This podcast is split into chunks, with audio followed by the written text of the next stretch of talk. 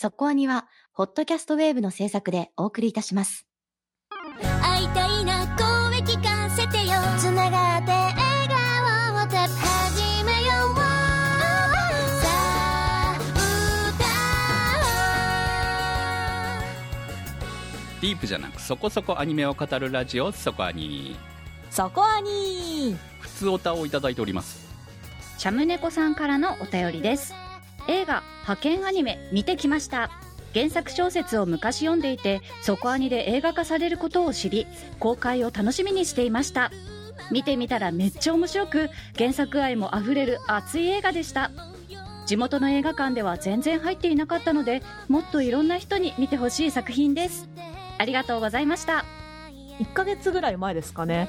公開よりずいぶん前にご紹介させていただいたんですけれども派遣アニメ見に行っていただけて嬉しいです。いやでも本当ねちょっと残念ながら映画館結構人少ないみたいなんでもっと見に行ってほしいですよ。はい。私も公開されてあやっとだと思って見に行ってきました。おおどうでした？あのとっても面白かったです。熱い大人がすごいたくさん出てきたのでこっちまで胸熱になりました。暑さがさこう、はいアニメ好きの暑さっていうかさこう、うん第一線を行く暑さじゃないところが好きっていう話私が前した気がするんだけどはいはいはい。こうふつふつと内なる燃えるハートみたいなものがすごいこのアニメ業界感を感じられてそこが好きだったのでうん。なんか、うん、また思い出すとねうん。胸の内が熱くなってきますね。アニメに対する熱さもあるしやっぱりそれぞれの職人としての熱さみたいなのも感じられたのでより一線で活躍している人ってやっぱこうなんだなっていうのを感じましたね。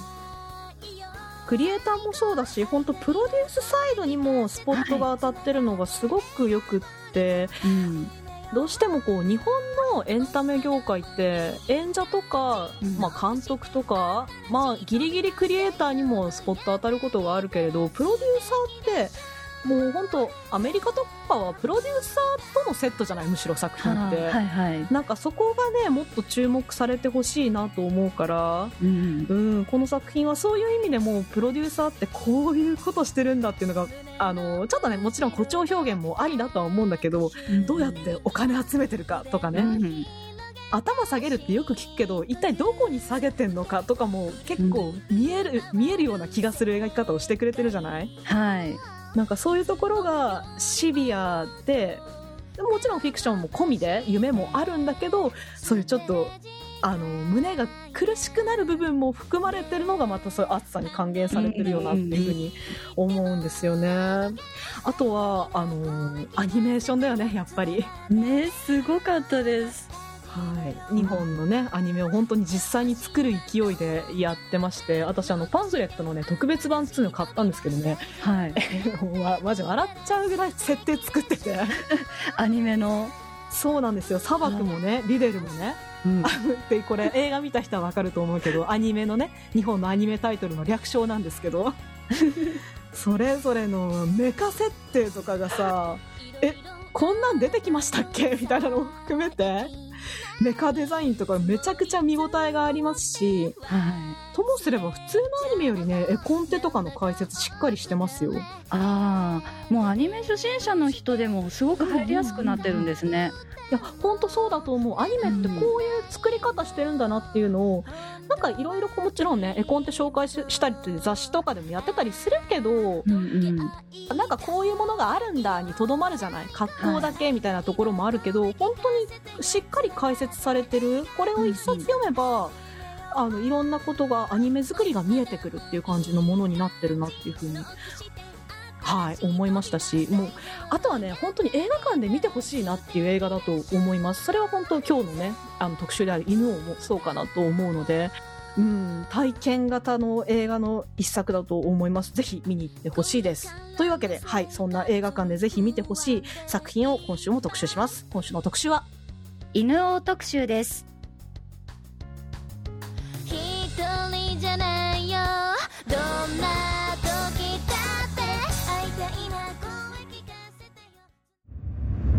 そこアニ犬王室町の京の都猿楽の一座に生まれた異形の子犬王周囲に疎まれ、その顔はひょうたんの面で隠された。ある日、ヌオーは平家の呪いで盲目になった琵琶法師の少年、トモナと出会う。名よりも先に歌と舞を交わす二人。トモナは琵琶の弦を弾き、犬王は足を踏み鳴らす。一瞬にして広がる二人だけの呼吸、二人だけの世界。乱世を生き抜くためにバディとなった二人は、お互いの才能を開花させ、唯一無二のエンターテイナーとして人々を熱狂させていく。頂点を極めた二人を待ち受けるものとは、歴史に隠された実在のポップスター、犬王とトマナから生まれた時を超えた友情の物語。原作は古川秀夫による小説、平家物語犬王の巻。監督、湯浅正明。キャラクター原案、松本太陽。脚本、乃木明子。音楽、大友義秀といった業界トップランナーが集結し制作するロックオペラ調ミュージカルアニメ映画。2022年5月28日より公開、現在上映中です。はい。ということで始まりました今日の特集は犬王です。はい。湯浅正明監督のにわかファンとして、今回もね、はい。見届けてきました。はい。あのーどうでした？いや、ほんと私は一切何も情報を仕入れずに今回行ったので、はい。確かに見ているうちに、あ、そういえばミュージカルアニメだって言われてたよなっていう風なことに気づくぐらいのレベルで。ふんふんふんふん。キービジュアル的なものは、あの、ポスター貼ってあるからね、見たんですけど、それぐらいですよ。本当に仕入れ。これ、平家物語だっていうのすら知らずに行きましたからね。すごいこう、明けすけに言いますけど、何を見せられてるんだ感で終わらなかったよね。あの、私が一番心配したのはやっぱりそこなんですよ。っていうのも、私が見た時に、すごく思い出したのが、湯浅正明監督の初期作品であるマインドゲームという作品でして、マインドゲームの原点回帰やん、これっていうふうに思ったんですね。はい。で、まあ、マインドゲームって、まあ、当時がまだまだこう、アニメ文化とか、湯浅正明監督のネームバリューとかもまだまだなくって、うーん、すごいこう、ファンキーでドラッキーで湯浅監督のもう、やりたいことが詰まってるんだけど、簡単に言うとこう、観客置いてけぼり系だったと思うんです。当時はまだまだねなるほどはいはい。はい。だから、あの、すごいんだけど、何を見せられてるんだろうで終わってししまう人が多かったんだと思うんですね。まあ逆に言えば今見ると違うんでしょうけどね。もうそうその湯浅監督の今を知っている上で見ると、なるほどこれが初期作品かっていう意味で納得するんだろうとは思うんだけど、まあそれしかないお出しされたものがそれってなると、やっぱり違うでしょうからね。そうですし、だから、今回、私はクムさんを今まで結構調教してきたわけですよ。はあ湯浅調教をね。そうですね。積み重ねてきたずっと特集参加させられてますからね、私ね。はい。いや、でもおかげさまで、たただやっぱ、ルーとか君並みとは、はいもう一歩レベルが高い、何を見せられてるんだろう度は高いなと思ったから、どうだったかなっていうのはすごく思ったんですよ。はいから、面白かった？これはね、なんだろうね。面白いか面白くないかって言われると、面白いですよ。おーグッイエスグッド。この凄さを見てほしいっていう意味ですごい作品だったなと思うので、日本のアニメーションで、この形式でやれ、まあ、多分ね、これ、日本よりも海外で受けるんじゃないのかなっていうのはすごく見てて思ったような作品でしたね。うん、うん、うん。多分ね、これね、日本で進めるときに、ちょっと難しさを感じるのかなと思ったんですよね。うんいわゆるアニメのスタイルじゃないような気がする。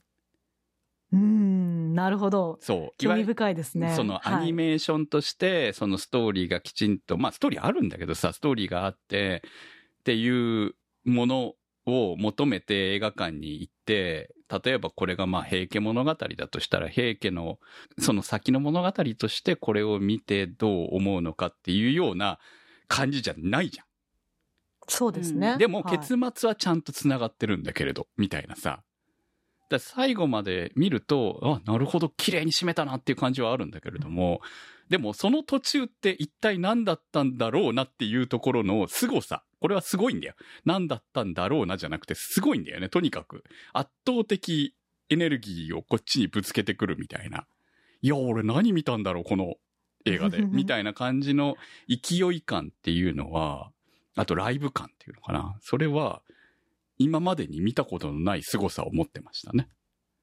あの、私も、と流れてる間の凄さっていうのを感じてて、もうコロナ禍になってからライブに行く、行っても、あの、わーいって思いっきり楽しむことが難しくなったりとかする中で、こんだけなんか胸が高鳴るのってすごいなって思って、そのドキドキをもう一回見に行きたいって思わせるような凄さがあって、とても楽しかったです。あの、いろいろな感想がある中で、やっぱりはい。一番最後に残る後味っていうのが、うん。結局の感想じゃないですか。最後に残るもの。で、そこに、やっぱりこう、すごいとか、何を見せられてるんだろうは、あの、並行してあるべきだし、湯浅監督の持ち味ってそこなんだけど、最後に、やっぱすごいとか、うん。すげえもん見たが先行していることが私は集大成、岩佐正明の集大成だなっていうふうに思うんですよね。うんだって、何を見せられてるんだろうがなきゃ湯浅正明じゃないんですよ、やっぱり。だからそこをちゃんと、あの、保持しながら、はい。バランスを取りつつ、あ、でもちゃんと平家物語だったんじゃんが全部成立してることが、この作品の化け物なところだよなっていうふうに思うんですよね。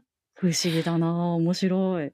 そうだし、そのうん本当クムさんがおっしゃった通り、日本ってこんなにアニメ文化が、あの、盛り上がってるし、盛り上げていこうっていう感じなのに、たくさんの作品があるがゆえに、アニメファンもすごく目が肥えて、逆にアニメをね、パッケージ化というか、アニメってこうだよねっていうイメージを固めすぎているところもあるよなって思うんですね。だからこう、アニメ映画を見に行って、こういうものを見られるだろうっていうのが、いや上級者ゆえにだと思うんだけど、うん、持っちゃってる。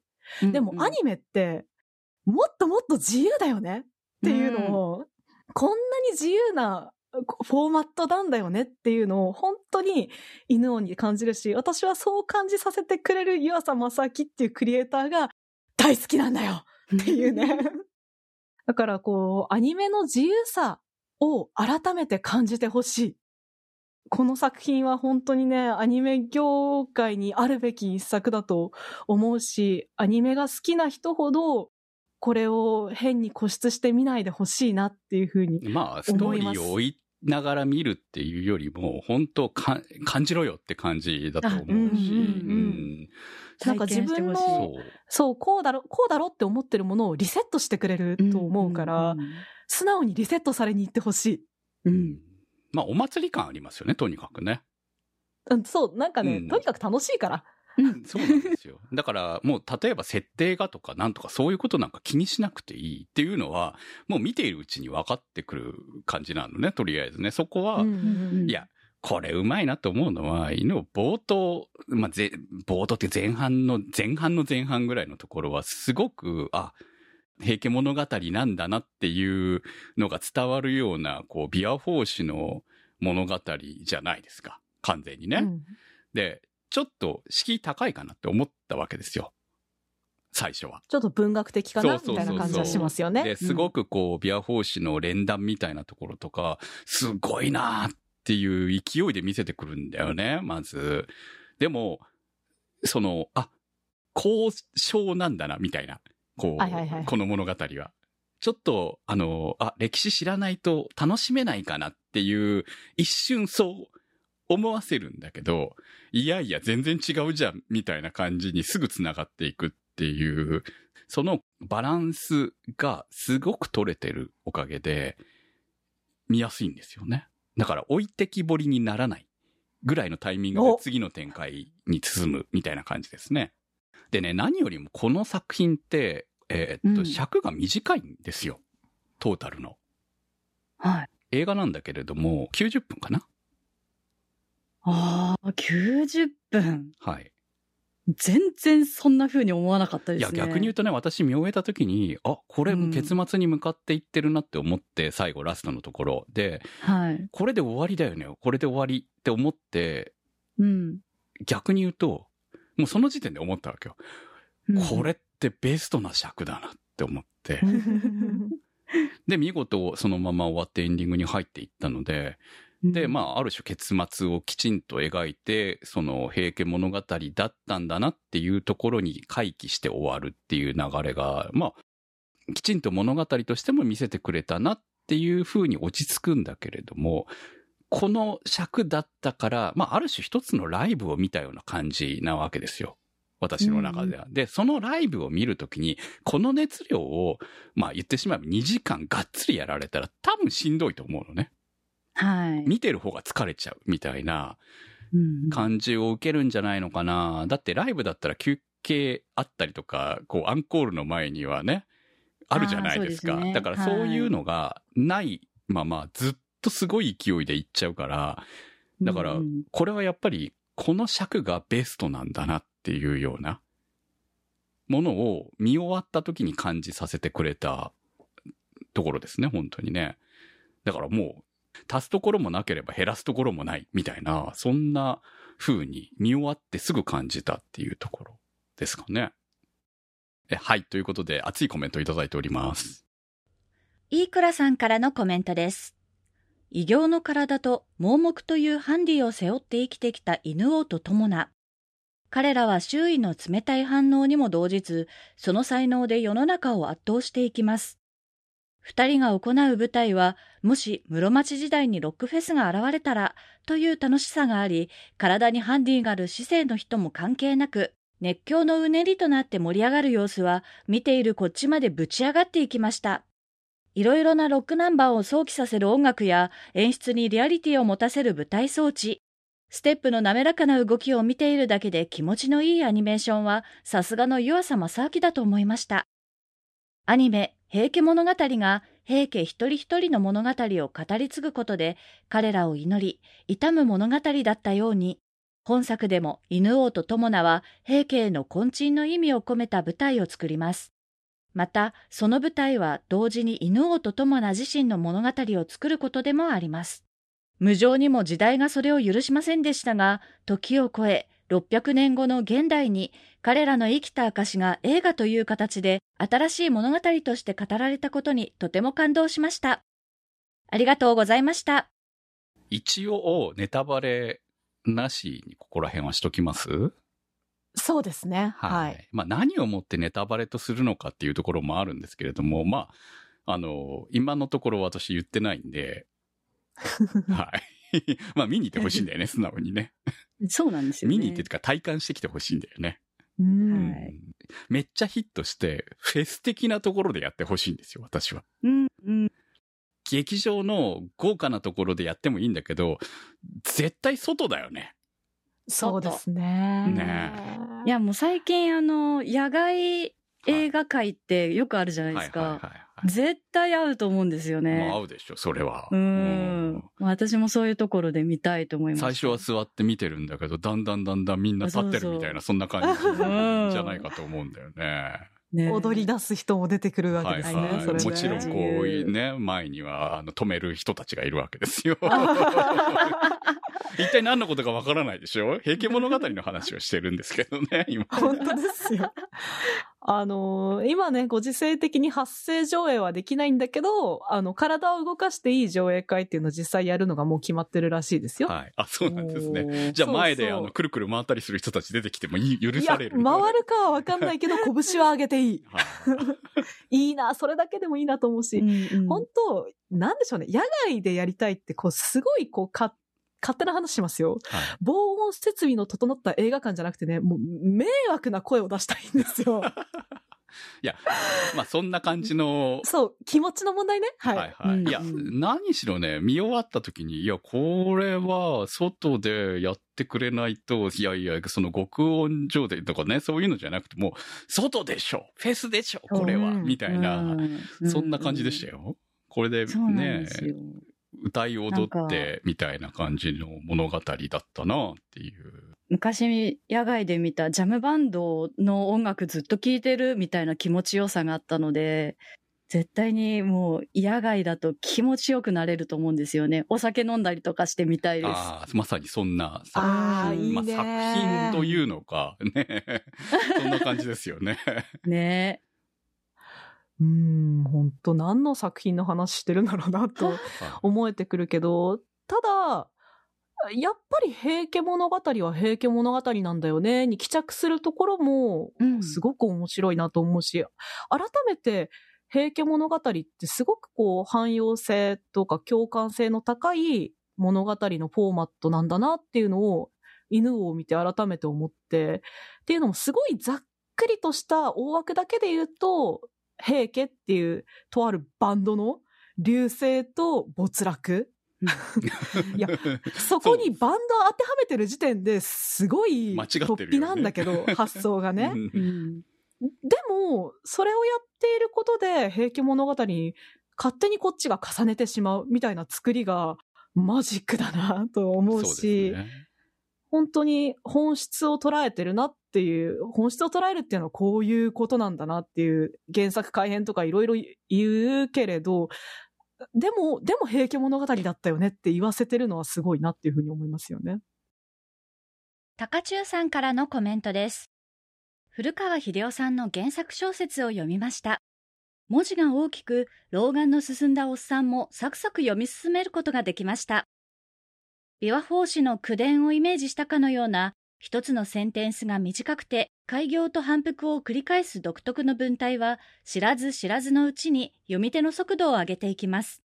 失踪する物語に相まうのは、犬王と友な、望まぬ境遇に陥ってなお生きることを渇望し続けた二人の生き様。独立後、時代を駆け抜けた彼らの力強さが心に残りました。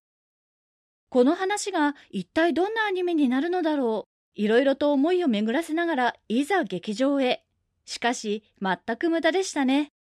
躍動感あふれる登場人物たちの芝居も、目まぐるしく動く多彩なカメラワークも、腹の底から響いてくるような重厚な音楽も、すべてが自分の想像なんぞ及ばぬものばかり。まさに実在するバンドのライブ映像を見た後のような高揚感を覚えました。今もあの感動が脳内再生されます。あ、見たい。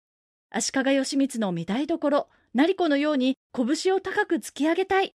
橋の上の群衆に混じって、友有の琵琶に合わせて手拍子を打ちたい。今は無理かもしれないけれど、いつか犬王と一緒にクジラの歌を歌いたい。そんな日が来るまで達者でいよう。ありがとうございました。高中さん原作読んだんですね。いや、すごい。私もちょっと原作までは読めていないので、どういう転換をしたかっていうところは分かっていないですが、文字が大きくサクサク読み進めることができるというのは大変大事なポイントですね。いい点。これさ、原作、一応ね、その、あるとしても、この原作は、もちろんロックはやってないと思うんですよ。フェス的なノリはないと思うんですよね、原作にはね。うーん。ただこうやっぱ古川秀夫さんの文章ってとても読みやすいっていうことが、あの評判な方なイメージで、平家物語を読みやすくするっていうこともすすごい転換の仕方なんだろうなと思うんですよね。だからこう、転換されたものをさらに転換するっていう、なんかクリエイターからクリエイターからクリエイターへの受け渡しみたいなのがすごいいいなっていうふうに思いますね。これは改めて平家物語を大事にしているということにも回帰するんじゃないかな、なんてこう、いい言い方をしてみる。結果的にそういう風に取れる物語だったんで、あの、ストーリーがあるようでなくてちゃんとあるっていうところが、まあ、この作品がちゃんと映画として成り立っている部分なのか。いわゆるライブ映画だったわけではないっていうね。うんうん、そうですね。そそこだけにはとどまらないですよね、そう決して。ですね。ちゃんと、その、平家物語を題材とした作品としてちゃんと締めていくっていうところは、物語だったなと思うんですよね。メインスタッフ陣。脚本が、えードラマ畑の方ですよね。重版出退、逃げるが恥だが役に立つとかを書かれている乃木明子さんが脚本。あとはもうキャラクター原案松本太陽さんも、松本太陽だけど、松本太陽をそこまで感じないこのぴったり感というか、うん作品に合いすぎてて、そこが先行しなかったですね。見ていて、全然。うまいスタッフィングだったっていうこともあるんでしょうけど、これ、歌の部分っていうのは、セリフなのか歌なのかみたいなところがあって、これも脚本で書かれてるんですかね。いやー、ここはちょっと私も、乃木さんが書いたとは、乃木さんが書いたのが筋立ての部分だけにとどまって作詞の方っていう感じだったのかな、というふうには。一応作詞は違うんですよね。そうですね。作詞として、えークレジットされているので、友名が歌うはい犬王というタイトルがついている曲は、あの、松井洋平さんという、はいヒーラーガールの時にもご紹介しましたけれども、ヒーラーガールとか愛の歌声を聞かせてで作詞で入られている。まあ最近こう、よくお名前を拝見する方ですね。で、えー、犬王が歌う腕塚であったり、はいクジラはアブちゃんがっていうことですよね作詞をされています。だからはいそういう作詞の部分と、その、脚本がうまく合わさっていっているっていうところが、これ面白いな。だからどういう作り方してんだろうなっていう部分に対する興味がありますよね。うん。うんがよくアニメのあのタイアップでバンドの人があの曲作る時とかはアニメを見つつどういうストーリーなのかを膨らませて歌詞にしたりとかしてるんで、アベちゃんももしかしたらそういうのをイメージとして持って作ったのかもしれないなっていう私の想像ですけど。うん、まあ、もう自分のキャラクターとして、その犬王のキャラクターとして何を歌うのかっていう感じなんじゃないのかなと思うんですよね、もうね。うんうんうんうん。特にアブちゃんは自分で作詞してるんであればね、なおさらね。そのね犬王という役にもうなりきって自分がうんね、その中で歌うとしたら何のか、何を歌うんだっていう感じかなっていう風に受け取れるような。いや、もうだって一体感すごいじゃないですか、この作品。アブちゃんしかできないですよね。うん本当に。いや、声優じゃないなっていうのがもう、めっちゃわかるじゃないですか、これもう。これぞその、キャスティングの妙なんだよねって思う、思うような。うん。アブちゃんはデビルバンクライベイビーでも、と、あの、声の出演をされてるんですけど、決してこう、湯浅さんが決めてきたというわけではなく、プロデュースサイドからの提案ではあったそうです。あ、そうなんですね。アブちゃんも森山未来に関しても。はいはいはいはい。いや、めっちゃ合ってたじゃない、でもやっぱりさ。だし、結構キャラクターとかお話が定まる前に、声が先に上がってきて、だ、どっちかっていうとキャラクターを声に寄せていって完成した部分はあるみたいあるな感じで。でしょうね。それはね。はいだってそれはわかりますよ。だってそうじゃないと成り立たないだろうなってこの作品思うので。うんもう二人のライブビデオですもんね。言ってしまえばね。そうですね。うん。いや、でも本当いやー、森山未来ですよね。アブちゃんはやっぱりこう、うんもう、バーンとこの作品のお頭としてね、前に出ていくんだけど、もうそれを支える森山未来が、すごい。なんでしょうね、あの物語全体を支える、どっしりとした、それでいてちょっと儚い。うん。そうなんですよね。外見すごい儚い感じに見えるのに、すごい声はかっこよくってさ、歌うとこんな渋くなるの？みたいなところがもうずっと頭の中で私森山未来歌ってます、最近。うん。あの、犬王も、友名も、ちょっとこう、中性的というか、うんうん。で、こう、アブちゃんもね、あと森山未来さんは私、一度舞台を見に行った時が、ドラッグクイーンの役だったから、余計にそのイメージがあるんだけど、うん。なんかこう、性を匂わせないというか、人間そのもののパワーみたいなところを追求しているうん。クリエイターだなというふうに思うので、なんか、こう、男の友情っぽい感じもあるんだけど、そうではない、女性でもすごく共感できるキャラクター二人になってるなっていうふうに思うんですよね。あと、その、まあ、共感性というところでつなぐなら、この作品、冒頭が現代の風景から入るじゃないですか。はいあそこの掴まれ方ってすごくなかったですか？現代の風景の点描からぐーっと時代を遡っていくっていうあの描写で、まあ、犬王ってどんなイメージも持たずに見に行ったとはいえ、キービジュアルを見て、やっぱ昔の舞台にしたお話なのかなって思って見に行って、パッと目に映るのが自分の知っている道路とかから始まると、途端にこう自分ごと化してしまうというか、自分にも当てはまる物語がこれから始まるんだっていうふうに思った上で、こんなにこう人間らしくて愛着の持てる、こんなにね、異形なのにね、変な形の犬王なのに、すごく可愛らしいキャラクターだからより親近感とか愛着を持って見られるなっていう作りが本当た巧みだなっていうふうに思いますね。ミーシェルさんからのコメントです。犬王のキャッチコピーはミュージカルアニメーション。そして見終わって最も印象に残ったのはフェス感。演奏シーンがこれでもかというくらいに何曲もあり、回数を重ねるたびにステージがダイナミックになっていく様は圧巻でした。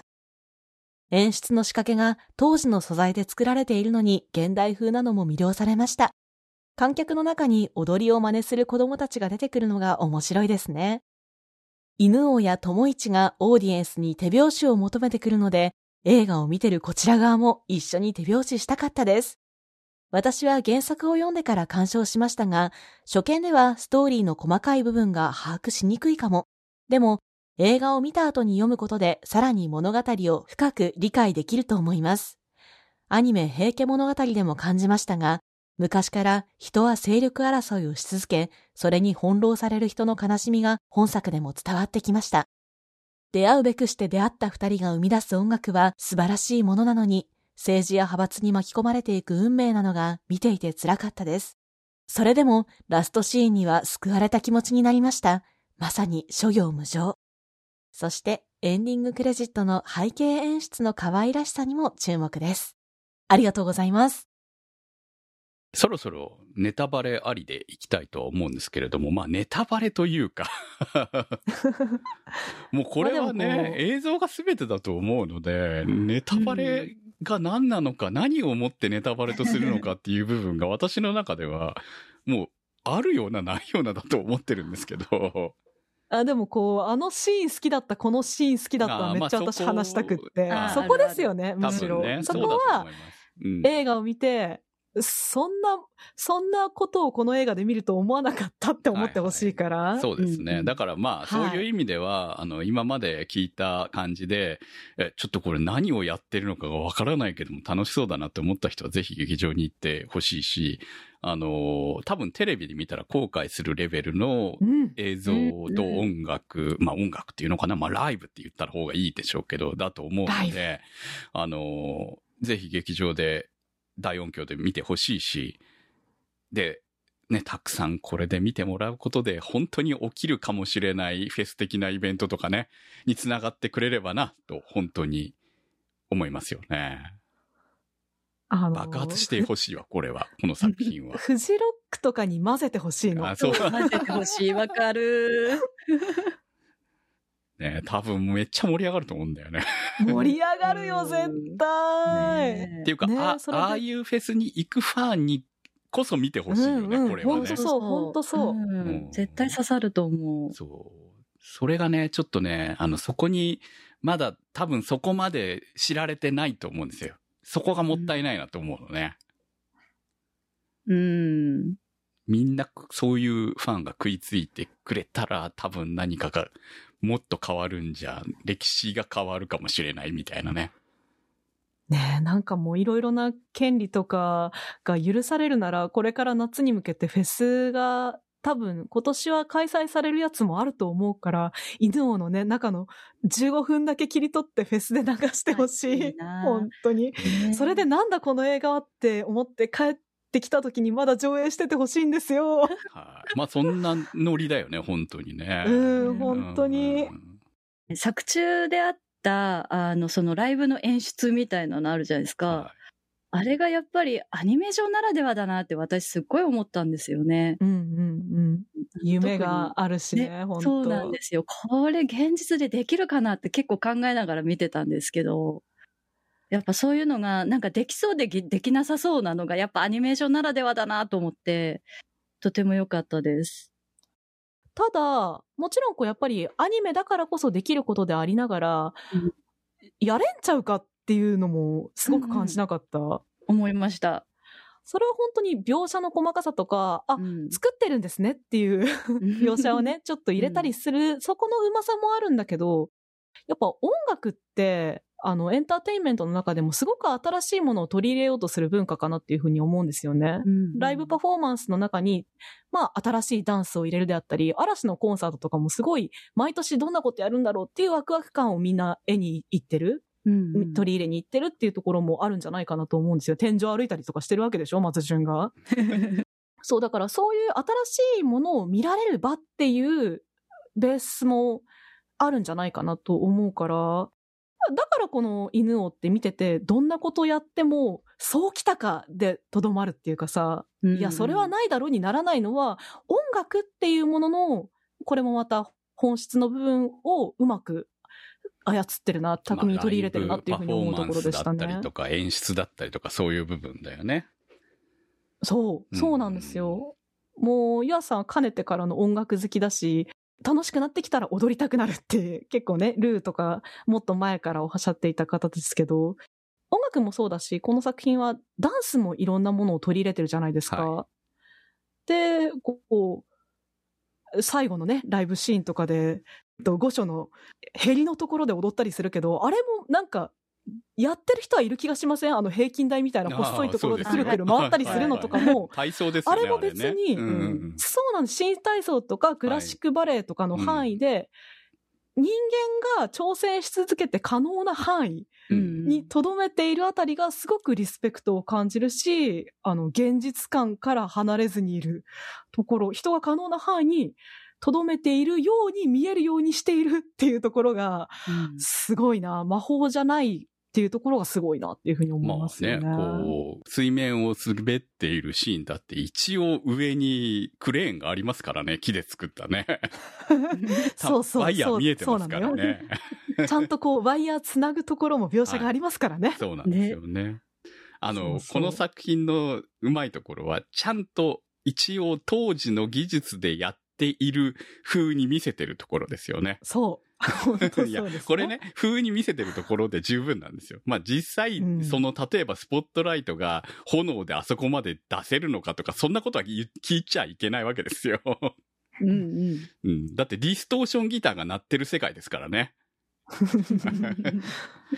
だからもうそういうことは突っ込まないで、あ、でも一応なんとなくその当時の技術でやってるんだな、うんうんって思えれば十分だっていうところで、でも、それを今の技術で見たいよねって思うわけですよ。うん、だからなんだろうな、こう、人々が魅力を感じるものってなんだろうっていうところも描かれているから、本当音楽ライブの参考にもなると思う、見せ方とかのね 参考にもなると思うんですよね。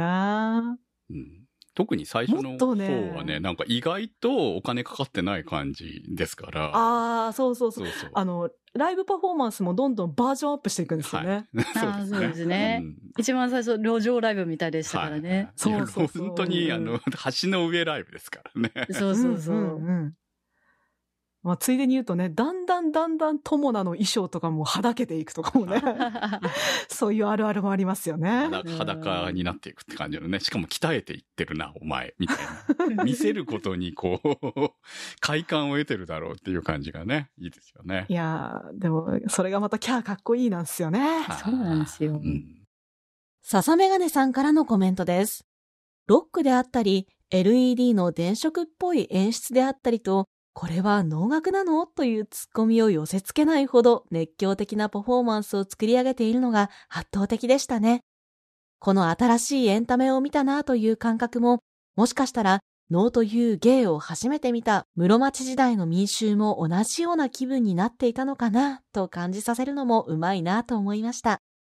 湯浅監督らしい人をワクワクさせる演出も魅力的ですが、今回脚本が乃木さんとのことで、どこか現代の社会にも通ずるような視点を投げかけているのも興味深く、犬王の踊りをすぐに真似してしまう子供たちからも見て取れるように、娯楽はとてつもないパワーを感じるとともに、時の権力者によって、これは正しい娯楽かどうかを決めつけられることの恐怖、突然奪われることの暴力性みたいなものも映像からガツンと伝わってきました。最後に、この映画はぜひアニメ平家物語と一緒に見てもらいたいです。劇中に出てきた平家の魂の一つ一つが、重盛や維盛、清常や友盛に見えてきてしまって。いや、こういった部分でも心を動かされましたね。はい、ありがとうございます。能楽っていう、まあ、純粋な能楽対、まあ、ある種、新しい能楽っていいんですかね。もう能楽というか本当にロックとパフォーマンスだったような気がするんですけどね。うん、まあでも、まあこの頃はまだ能という言葉になる前だから猿楽と言われていたのかなと思いますけど、まあ猿楽が見せているものって何なんだっていうところの表、だから見せてるものは一緒で、ちょっとこう出口を変えたというか、うんうん。そうなんですよね。なんか、その、当時流行ってて流行り物だったっていうのを現代風に表すとそうなるみたいなところなのかなと思って。そうだし、やっぱねねうん人々はいつだって新しいものが好きじゃないですか。新しい刺激を求めてるっていうのがすごいわかるなっていう感じだったし、うんうん。あの、街の噂話のシーンすごい好きなんですよ。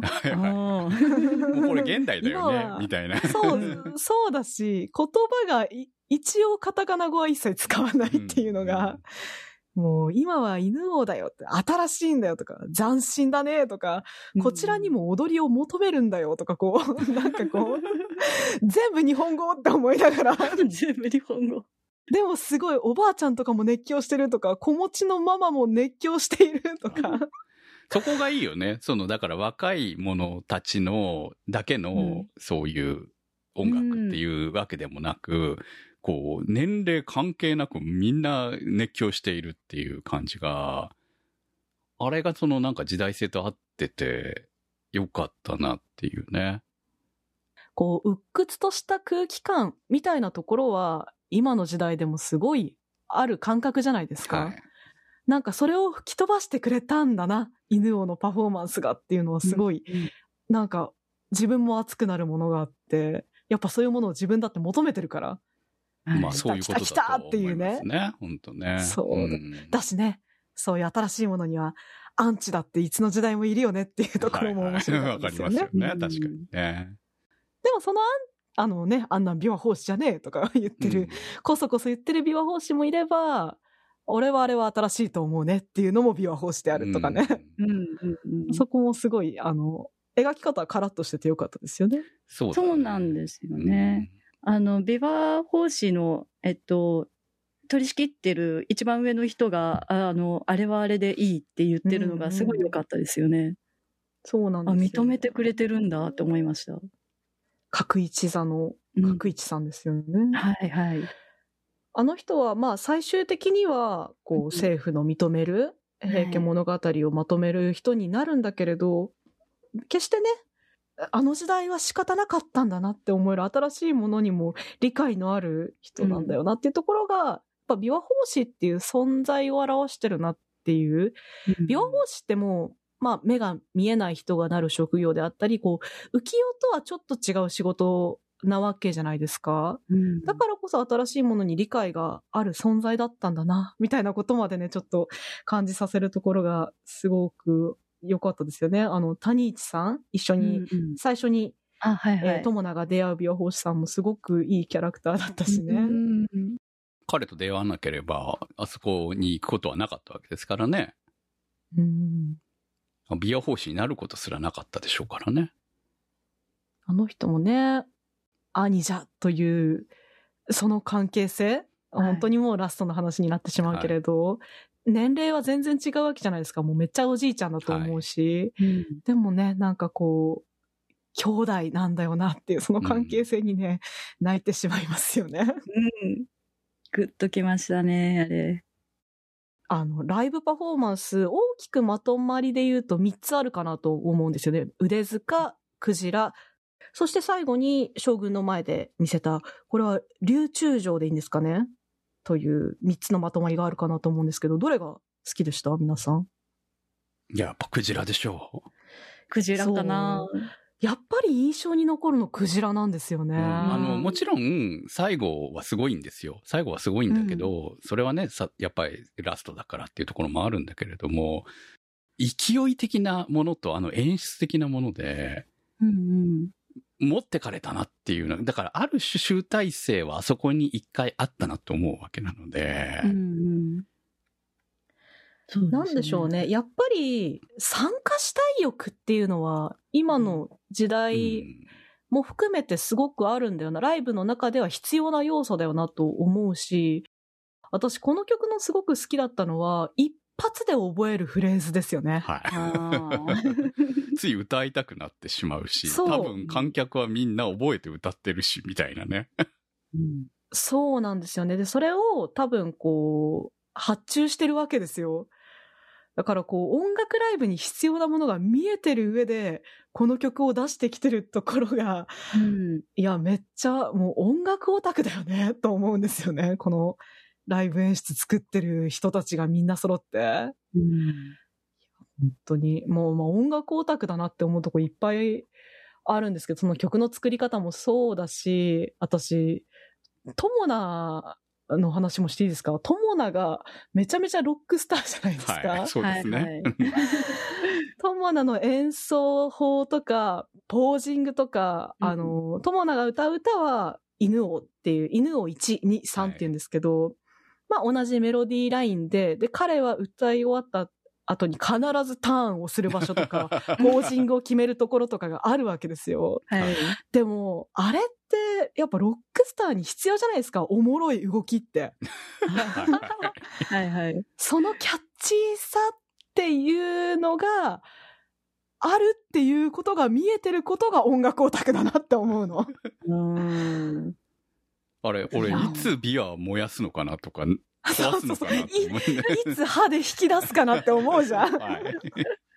うーん、なんかそう思わせちゃうところがおも、おもろだし、うんおもろでいいんですよね。はいそこで後ろ向くよねっていうね。うんうんうん。だんだんケツ見えてくるとかもね。スリ いやいや、どんどん露出がね。ね 深くなっていくし、うん化粧しだすし。うん。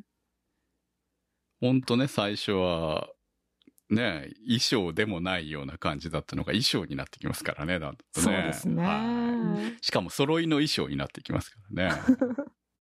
火吹くしね、あとね。ああれ、あれ、ただのパフォーマンスでしかいない、ね。そうそうそう本当に。か、かっこよければええんやっていうう、んそのね。あれ、普通だったら舞台からバーンと上がる日をおっさんがやってるっていう裸の。まあね、競り上がりはちょっとあの頃の技術的に無理がありますからね。でも火は吹けるから。そう確かに。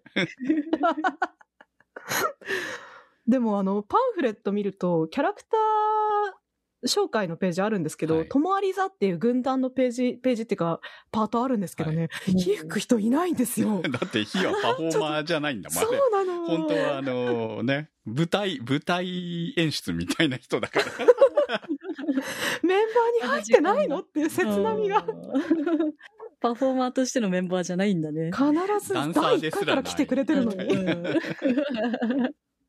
うん結局、その最後の曲と、えー、クジラの違いっていうのは、まあ、クジラは結局一般の人が客としているっていうところと、最後の曲は将軍たちに見せる曲なわけじゃないですか。だから一般人は見てないわけですよね。だからもともと見せるものが違うわけですよね。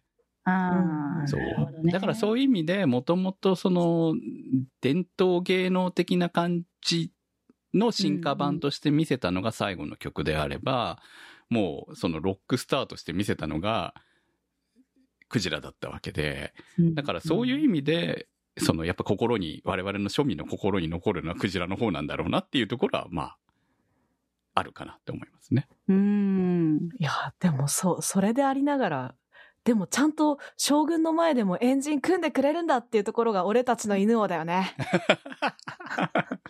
まあこれ、あ将のー将軍の奥さんもね、うんもうキャーキャー言ってましたからね。ねえ。超抑ミーハーだった。えきれませんでしたけどね。まあ、いろんな意味でね。時代っていうものを感じますね。本当にね。ここまでうんロックスターでも、えーそういう結末を迎えざるを得ないんだっていうところが、まあでもそれこそロックだったのかなっていう感じも受けるし、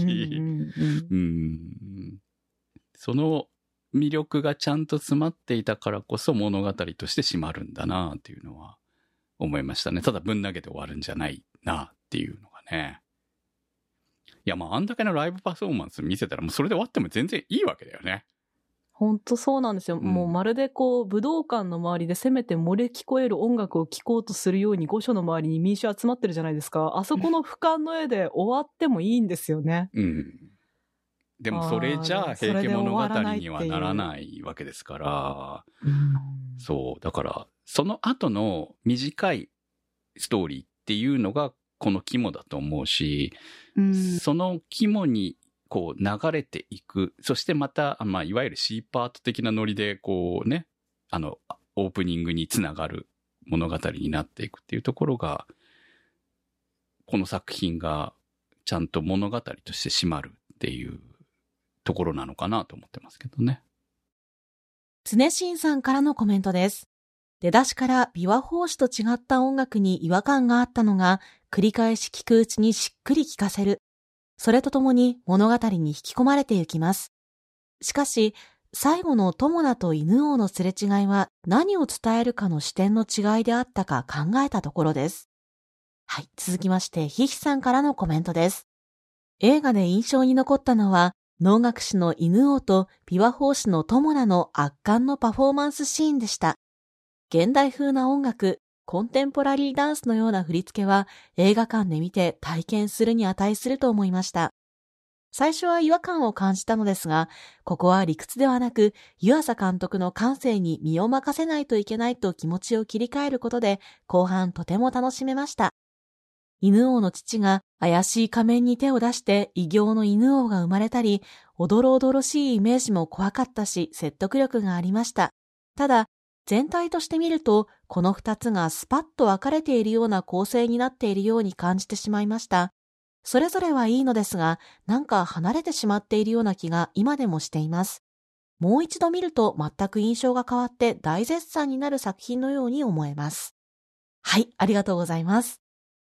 私もですね、一回目見た時は本当にその、最後の将軍の前で見せたパフォーマンスの後でもうマジ燃え尽きて、その後のストーリー、正直必要だったかなって一回目はすごく思ってたんですよ。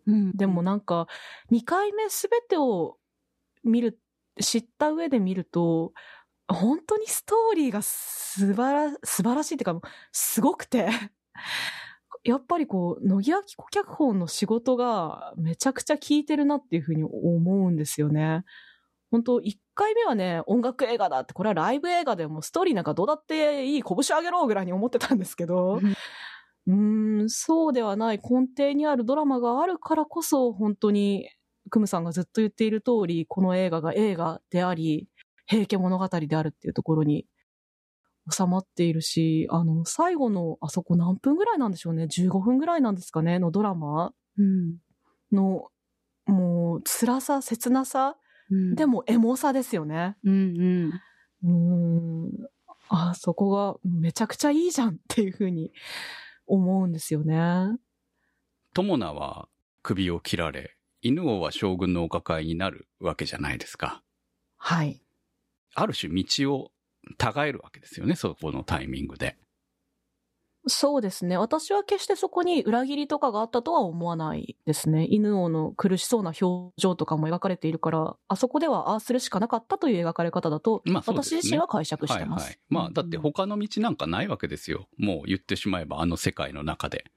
うん犬をも友名と一緒に切られるという道もあったかもしれないけれども、まあ犬王は能楽師として生きていくという自分の誇りはうんすでにあったわけなので、で、友名はもうある種ロックスターだったわけですよね。だからここは、その、離れたというよりも、彼は彼の道を行き、犬王はうん犬王の道を行ったっていうところで、まあよくあるバンドの話みたいな感じを受けてるんですけどね。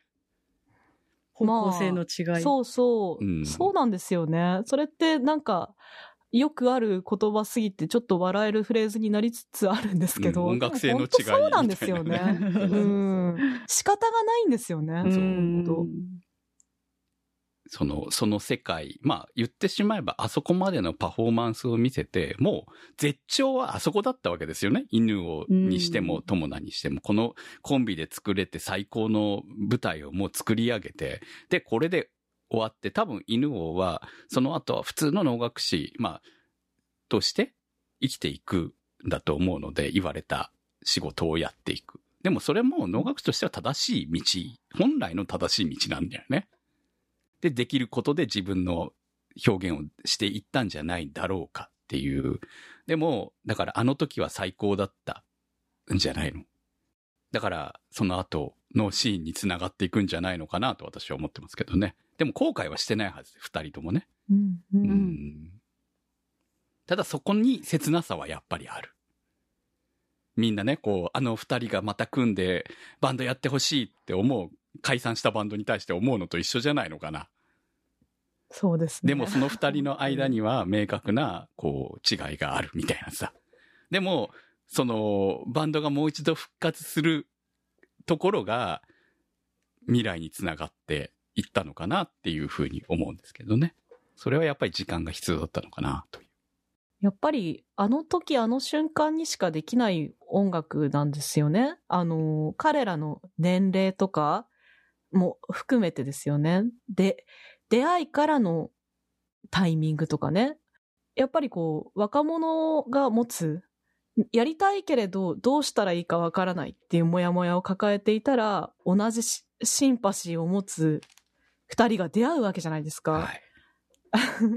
まあ、うんなんか、ちょっと最近ストレンジャーシングスを見てるので、やっぱオタク同士が一人ぼっちだと思ってたら、え、お前も好きなのっていうので盛り上がるみたいな。それとまあ、結局は同じ感覚だと思うんですよ、最初は。でそこから、最初はね、友な、こう、集団に自分は属して、まあ、要はこう、会社員になっていくのかなって思ってたら、こう、一緒にやろうぜって言ってくれる犬王と出会って、形になっていくわけじゃないですか。うんで、やりたいことをやっていたらいつの間にか反体制のような動きになっていて、自分がそうするつもりでなかったのにそうなってしまって、葛藤とか反発とか、体制に従うか抗うかとか、そんな大きなものでもないんですけどね。彼らが本当に彼ららしく生きた結果なんだよなっていうのがすごく共感性が高いなっていうふうに思いますし、まあ、それが平家物語の物語になっているっていうところですよね。言ってしまえばね。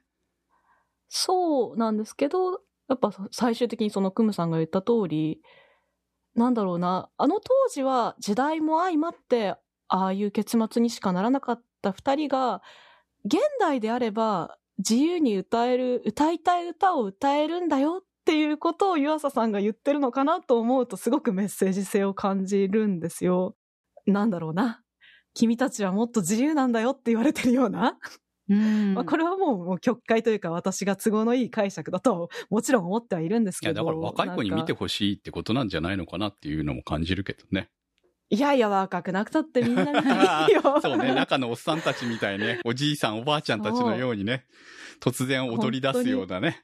踊踊り出していいんだよ。いいんだよ。いや、でも今の聞いて、わあ、なるほどなって思いました。あのー、現代になって、名前が変わったから見つけられなかったじゃんって言ってたじゃないですか。はい。やっぱ自分でつけた名前でいいんだよっていうのをすごいね、今ジーンって思いました。あの本当、うんうんなんかね、いもう本当に探るテーマがありすぎて名前もすごい大事だと思うの。逆に、友名のお父さんは、友名じゃないと見つけられんって言ってるわけだよね。はい。だから、友名自身は、友ありである自分こそが自分と思ってるかもしれないけど、友名父からしたら友名が友名なんだよっていう、うんなんだろう、自分が思う自分と相手が思う自分って違うんだよなっていうところもすごくテーマ性を感じるし、うんうんう言及するところがいっぱいあってね。そうなんですよね。この作品すっごい口のアップも多いじゃないですか。あ、はいはい。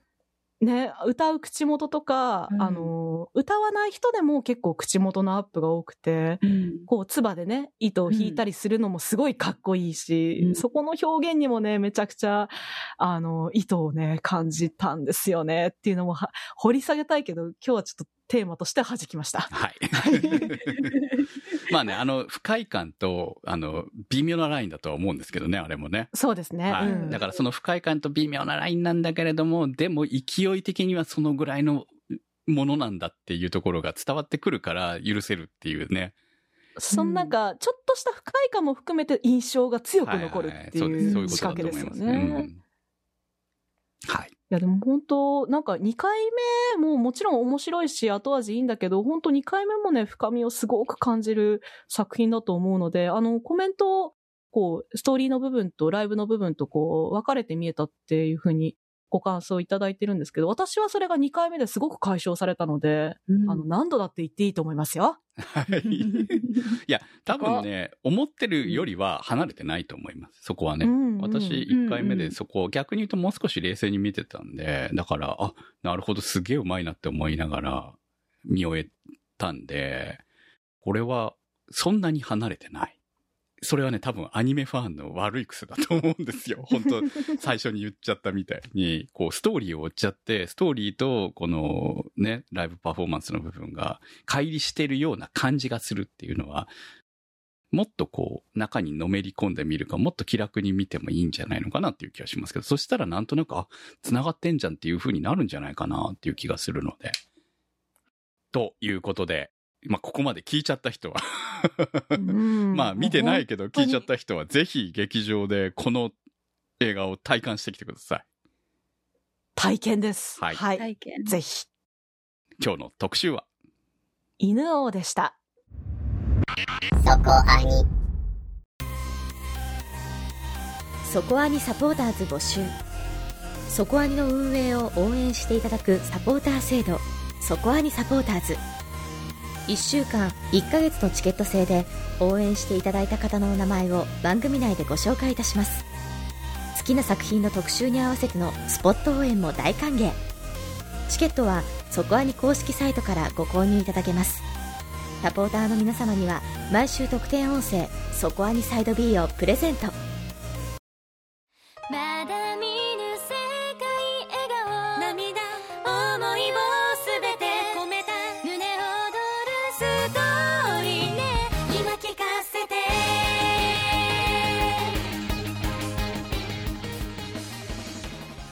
お送りしてまいりましたそこアニです。はい。いや、湯浅監督、こんなもん作っちゃって、次何作るんですかね。でも本当にずーっと続いてたんですよね。毎年毎年1年に2本とかの時もあったし、え一旦その連なってきたものはストップするよとはおっしゃってました。はいはいはい。まあ、サイエンスサルでの仕事はこれでい一応一旦終わるのかな？まあどうなんでしょうね。社長の頃にこう連なってたものが止まったということなのかはわからないですけど、はい。でもまあ本当に毎日のように今もねツイッターでこう動くね、激しく動く絵をね上げてらっしゃいますしまだまだパワフルに作ってくださるんじゃないかなと楽しみにしています。いや、ほんと次が何をお出ししてくるのかっていうのがもう毎回やられてるなって感じがある。いやーでもよかった。クムさんを調教した甲斐がありましたはい。楽しんでくれて私ね、ここまでね、あの、話すかなって思ってたんですけど、意外と話したなって思いましたね。は いもう今マインドゲーム見て。てかみんなで見よう。楽しい。はい、ということで、来週の特集は劇場版が続きます。来週は機動戦士ガンダムククルス・ドアンの島を特集します。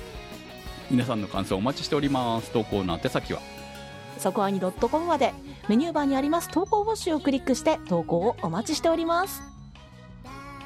犬王特集は立ち切れ線香さん青梅財団さん牧さん夜さえあればいいさんにわっちさん常新さん福さんメガネ属性ノットイコール負け属性さん黒うどんさんたけさんひひさんくもは42さん貝月さん直輔さんのサポートにてお送りいたしました。